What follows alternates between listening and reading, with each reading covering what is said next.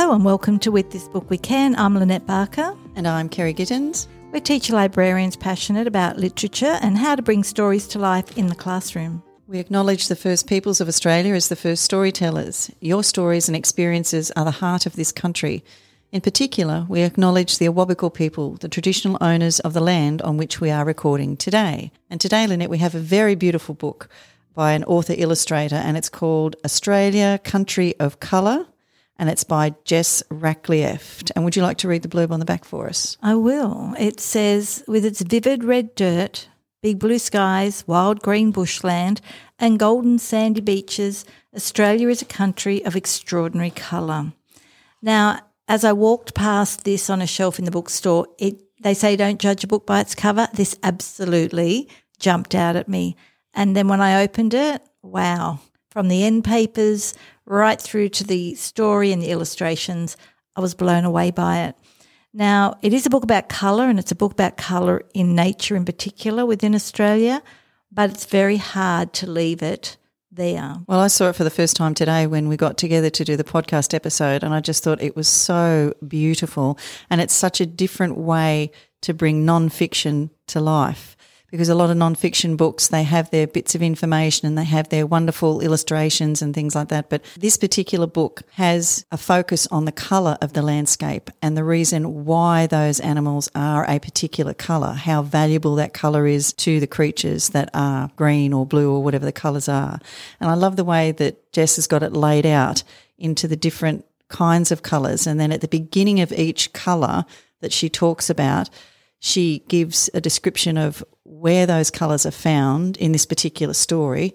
Um, or in this particular non-fiction book, sorry. And then she also goes into the importance of the colour for the animals, and then she goes into how she feels about that colour. And I thought that that was a really great way to introduce colour to children and also the importance of colour, not just to us as human beings, but to other creatures as well. And I think they're doing this really well lately. Picture books are bringing science to life in so many beautiful ways. And I know Jess does a lot of work with Claire Saxby. Yep. So there's another author to go off and, and to investigate. But we are focusing on the colour element of this and probably shifting just a little bit out of science for the moment.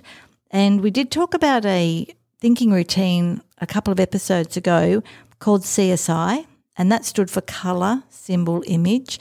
And I will put that original thinking routine in the show notes for this podcast. But we're going to twist it a little bit. And Project Zero love it when you do this. When you get a thinking routine, and this is how many of them have evolved, you take it into your classroom and you try it and then you tweak it and twist it to suit you. So for this thinking routine, instead of color, symbol, image, we chatted about how about going color, sound, image. Now, color evokes emotion, it just does. So so we could say to the children, what is your favorite color?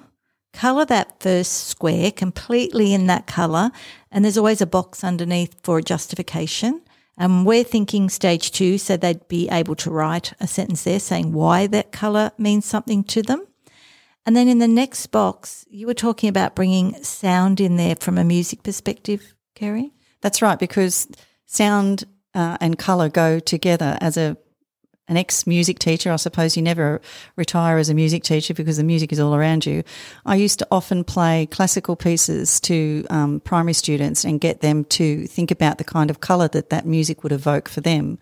But then also we thought that like we're flipping the, the visible thinking routine, we thought that we could flip the colour a little bit and rather than play the music to them and say, what colour does that make you think of? Or how does that music make you feel and therefore associate a colour with it? We thought we could flip it a little bit and say, if this is the colour that you love or is your favourite colour, can you create your own piece of music that represents that colour? So if you talk about green is my favourite colour, and so when I think of green, I think of it being calm and peaceful and very kind of tranquil. So if you've got instruments in your classroom, and I know a lot of primary teachers aren't fond of doing music in the classroom because a lot of the times it's not what they've been trained with. So that's understandable. And it can feel chaotic and out of control. Exactly, mm-hmm. yeah. I mean, it does with regular music teachers anyway. So, um, but the thing is, if you get them in a group maybe in pairs or in threes to come up using your percussion instruments is usually what you've got to create a piece of music to go with their favorite color. I think you'll be surprised at what they come up with because well, you've got your triangles and you've got your, you know, your um, maracas and you've got your little finger cymbals and you've usually got some kind of um, a tambourine or something there. So they can all produce a beautiful, colourful sound. Well, I think shaking a tambourine to me would give that rustling leaf feeling that I would associate with green. Yeah, and also a little ting every now and again of a triangle to make you feel calm and like you're surrounded by this beautiful, peaceful green scene. And a child that sees green as an angry, jealous colour, which it could be, they might go for something louder. So it really just opens up their thinking. And we thought moving across into the information fluency framework um, for stage two, the innovative um, outcome 2I 1.2 says build on what they know to understand information in a new way. So we really are saying take colour, look at it in our landscape as Jess encourages us to do, reflect on our own love of a particular colour, and then move off into the area of music.